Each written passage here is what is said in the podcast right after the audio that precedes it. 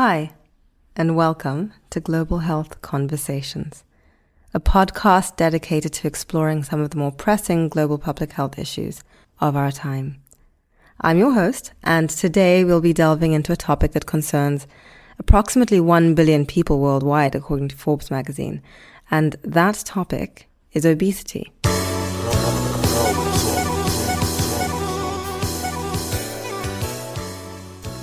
More specifically, today's episode discusses causes and consequences of rising incidence of obesity in the United Kingdom. Obesity is a complex issue with multiple causes, and in this episode, we'll be discussing the various factors that contribute to its increasing incidence in the UK. We'll also be looking at some consequences from a public health standpoint and explore potential solutions. This topic was originally a five part blog series that I wrote several years ago on the globalhealthwriter.com blog. I will leave a link to that series in the show notes, and I'm excited to bring this conversation to life in a new format. So, let's chat.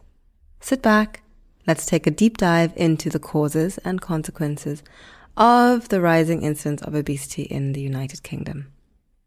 In the United Kingdom, like many other nations, obesity is a growing public health concern, with the number of people affected steadily rising over the past decades. In 1993, only 15% of adults in the UK were classified as obese. But by 2015, this number had increased to 27%. And the problem is not limited to adults. Childhood obesity rates have also increased, with approximately 20% of children in England classified as overweight or obese, although these have since leveled off, which is good news. Nevertheless, while the prevalence of childhood obesity and overweight in the UK has stabilized in recent years, children from the lowest socioeconomic groups have continued to exhibit increased levels of overweight and obesity in comparison to their counterparts from other socioeconomic strata. The outlook is similarly bleak for low income adults. According to the HSE Health Survey for England, lower income women exhibited a higher proportion of obesity, 26 31%, as opposed to 15 to 18% in the highest income quintiles. Men in the lowest income quintiles are also more likely to be obese at 29 to 30% versus 23 to 24% in the highest income quintile. Now, this conversation focuses on rising incidence of obesity and it's important to keep the difference between incidence and prevalence in mind when discussing the rising rates of obesity. Incidence refers to the number of new cases of a disease or a condition in a given population during a specific time period. And prevalence, on the other hand, refers to the total number of cases of a disease condition in a given population and at a specific time point. In the context of rising obesity rates, incidence would refer to the number of new cases of obesity being diagnosed each year, and prevalence, on the other hand, would refer to the total number of people in the population who are currently today obese. And this is an, it's, a, it's an important distinction to keep in mind when analyzing the data on obesity rates. I feel that it is important to highlight why rising incidence of obesity is a public health issue at all. A large reason for this is due to the comorbidities associated with obesity. Obesity categories 1 and 2 and morbid obesity in particular, it is a risk factor. That's all it is. Like many other lifestyle related risk factors for non communicable diseases, such as type 2 diabetes mellitus, hypertension, and coronary heart disease, among others, like OSAS, obstructive sleep apnea syndrome, which altogether affect an individual's quality of life. Morbid obesity, considered the most serious stage of obesity, can leave patients at the highest risk of mortality related to their obese status. Another independent risk factor for a number of non communicable diseases is sedentary behavior. Sedentary behavior is an independent risk factor for disease, independent of exercise and of activity and of weight. I will include a link to an older blog post on the globalhealthwriter.com blog on this subject I wrote years and years ago. If this area interests you, please let me know because I would love to discuss it in a future podcast and uh, maybe I can harness that interest to get someone more interesting than me to discuss the topic. But I mention this primarily to highlight that there are multiple risk factors for non communicable diseases, as we all know. While we're discussing obesity today, it's important to remember that this is a human issue. Additionally, our human bodies wax and wane throughout our lives, all of us. And I wouldn't want to single out obesity. I feel like individuals who experience periods of higher weight during their lives um, and obesity deal with a great deal of stigmatization. And this is borne out by the literature as well as countless anecdotes from individuals who have been overweight during their lives or who are overweight um, the otherization of obese individuals is just not something we would like to contribute to here on the Global Health Conversations podcast, just not. So rather, let's discuss this as individuals and professionals interested in public health. The detrimental effects on an individual living with type 2 diabetes mellitus and obesity are multiple fold. Rising incidence of obesity in children is well correlated with incidence of childhood type 2 diabetes mellitus. Expectedly, in terms of reducing risk of cardiovascular diseases, particularly coronary heart disease, a greater reduction in adiposity, so basically losing fat, results in a greater reduction in the risk for those particular NCDs we've just discussed. The rise in the incidence of obesity has been linked to various factors, including changes in dietary habits, sedentary lifestyles, and environmental factors such as the inavailability of healthy food choices. In this conversation, we will explore the causes and consequences of rising obesity incidence and examine potential solutions. Let's go. One prominent factor from the literature in the rising incidence of obesity in the UK is the changing dietary habits of the population. A shift in dietary patterns has been driven by the availability and affordability of processed foods and fast food. And as we said before, sedentary lifestyles are another major contributor to the rise in obesity.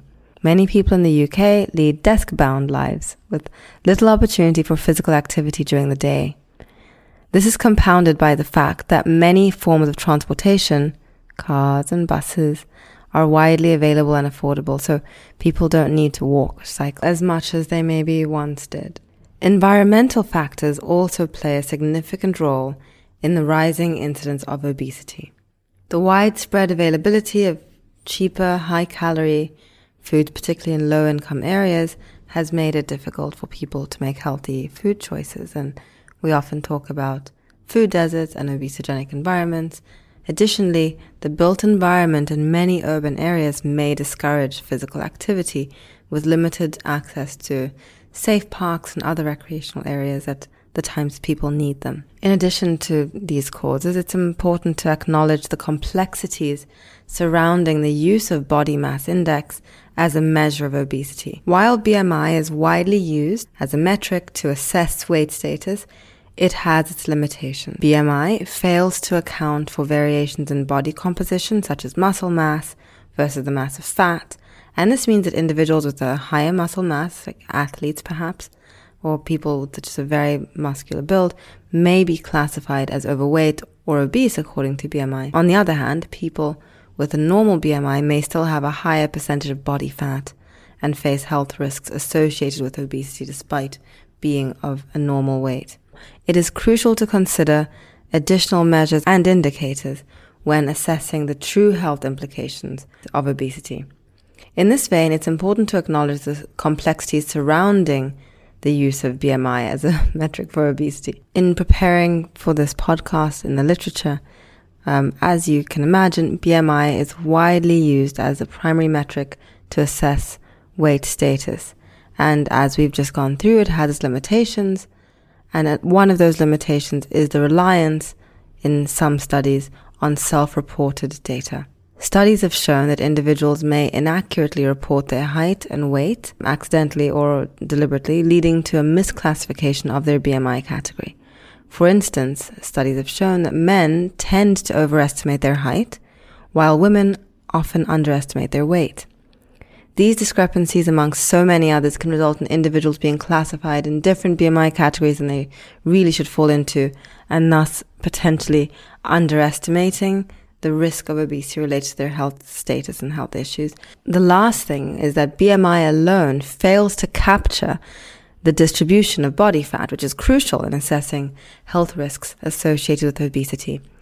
Centripetal weight distribution, characterized by excess fat accumulation around the abdominal area is particularly important because it's, it's linked with a higher risk of metabolic complications such as cardiovascular diseases and diabetes. This means that individuals with a normal BMI but a very high waist circumference may still face significant health risks associated with obesity. Very high waist circumference, incidentally, is the metric itself. It's also important to consider the influence of ethnic differences when using BMI as a measure. Various ethnic groups may have a tendency towards different body compositions and distributions of fat in those patterns, resulting in varying thresholds in some instances. But again, all of these are mainly a guideline. We are all individuals, and still, this may not adequately capture the unique health risks faced by different individuals within different populations.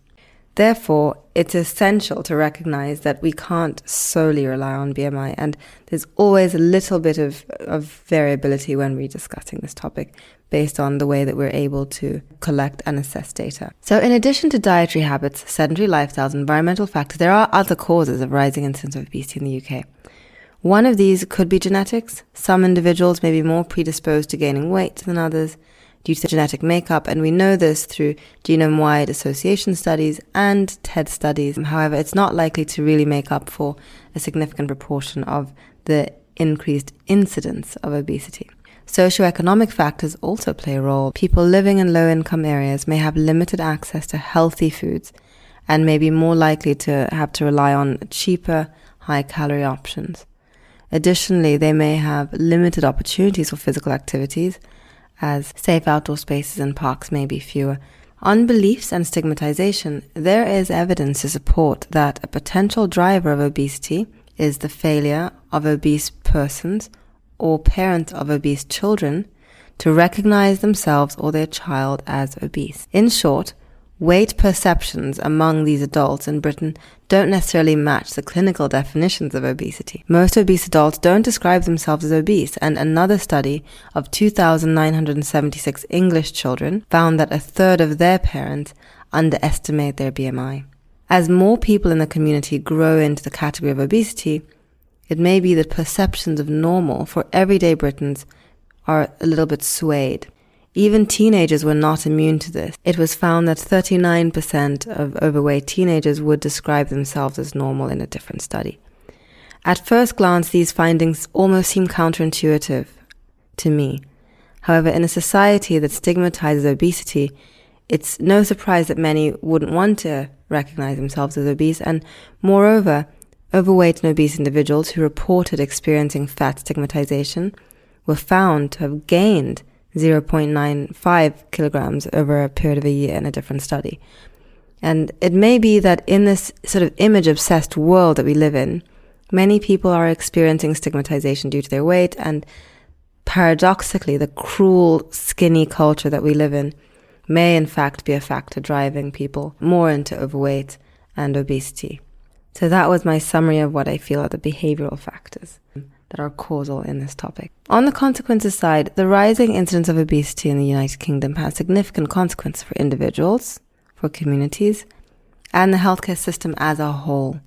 The health consequences of obesity are far reaching and can impact both physical and mental well being. Individuals who are obese are at a higher risk of developing chronic diseases such as type 2 diabetes, CVDs, and certain types of cancers.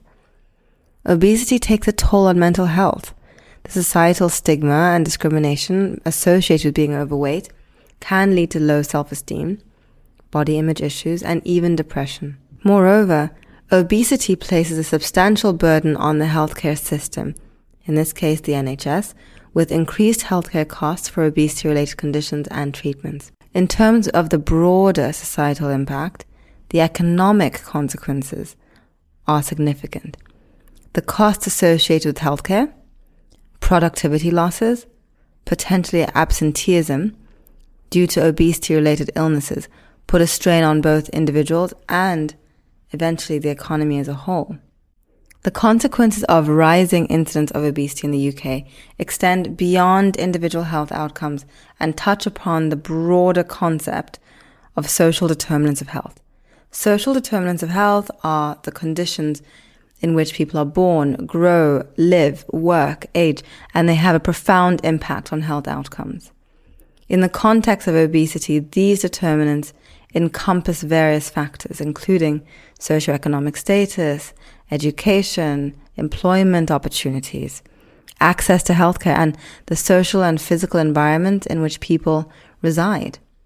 Disparities in these determinants contribute to disparities in obesity rates, as we saw earlier, as individuals from more disadvantaged backgrounds or from poorer neighborhoods and different postcodes often face greater barriers to accessing nutritious foods, engaging in physical activities in the way they might like, and receiving appropriate health care. Understanding and addressing the social determinants of health is a crucial piece of the puzzle in achieving health equity for all and reducing the burden of obesity and disease in general on society as a whole. Addressing the rising incidence of obesity requires a multifaceted approach that involves individuals, communities, policymakers, and healthcare professionals. Education and awareness campaigns might help and might be useful in promoting healthy habits, physical activity, and overall lifestyle changes. Encouraging children and adults to make informed choices about their diet and providing resources regular exercise can make a significant difference. Creating environments that support healthy choices is even more important. Based on the literature, this includes improving access to affordable nutritious foods, and particularly in low income areas, and designing communities that encourage physical activities. A big part of that is having walking paths that are safe and bike lanes so people feel confident to ride their bikes and accessible parks that everyone can access and use regardless of their ability status. Partnerships between public and private sectors can be very useful, vitally useful in tackling obesity. Collaboration with the food and beverage industries can help in terms of addressing the way that unhealthy foods may be marketed potentially to children. Implement clearer food labeling, which has already been done in the United Kingdom, and potentially in the long run look at the reformulation of products to lower their calorie content. These are steps in the right direction that may happen in the long run. Nevertheless, there are a few factors that we really just cannot overlook. And for that reason, I'm going to jump back in to stats, which I've been trying to go light on, but I, came back to go heavy because I think we shouldn't forget the particular concern about disability adjusted life years, DALYs, that obese individuals face as opposed to normal weight individuals. Um, I'm not going to talk about QALYs here, but those are very relevant here too. Obese individuals with a comorbid condition also incur a greater cost yes to health services and to themselves in terms of time. Um, and I'm saying time because in the United Kingdom, the NHS is paid out of taxes. And so for most individuals, with some exceptions, of course, certain individuals have to pay annually for their use of the NHS through their visas, etc. But for most individuals, it is free at the point of uh, presentation to you. So that's why I talk about time, but there are multiple costs involved there.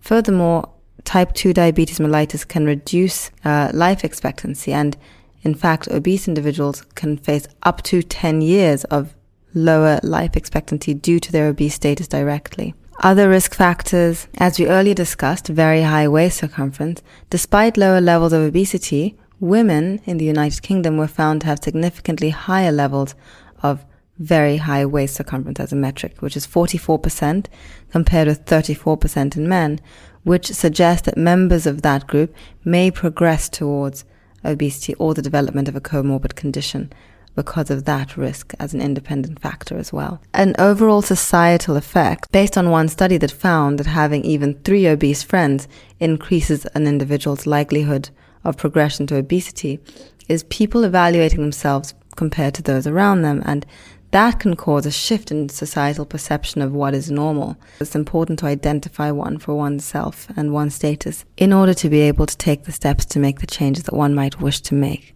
Healthcare providers have a critical role in identifying and managing obesity.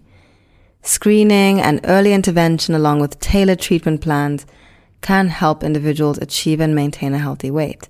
Obesogenic environments are characterized by factors that promote unhealthy behaviors and contribute to weight gain. To counter the impact of obesogenic environments, interventions should focus on policy changes and structural modifications. This could include implementing regulations on food marketing targeted at children as discussed earlier, and working with policymakers to transform our surroundings into supportive environments that make healthy choices more of a default option.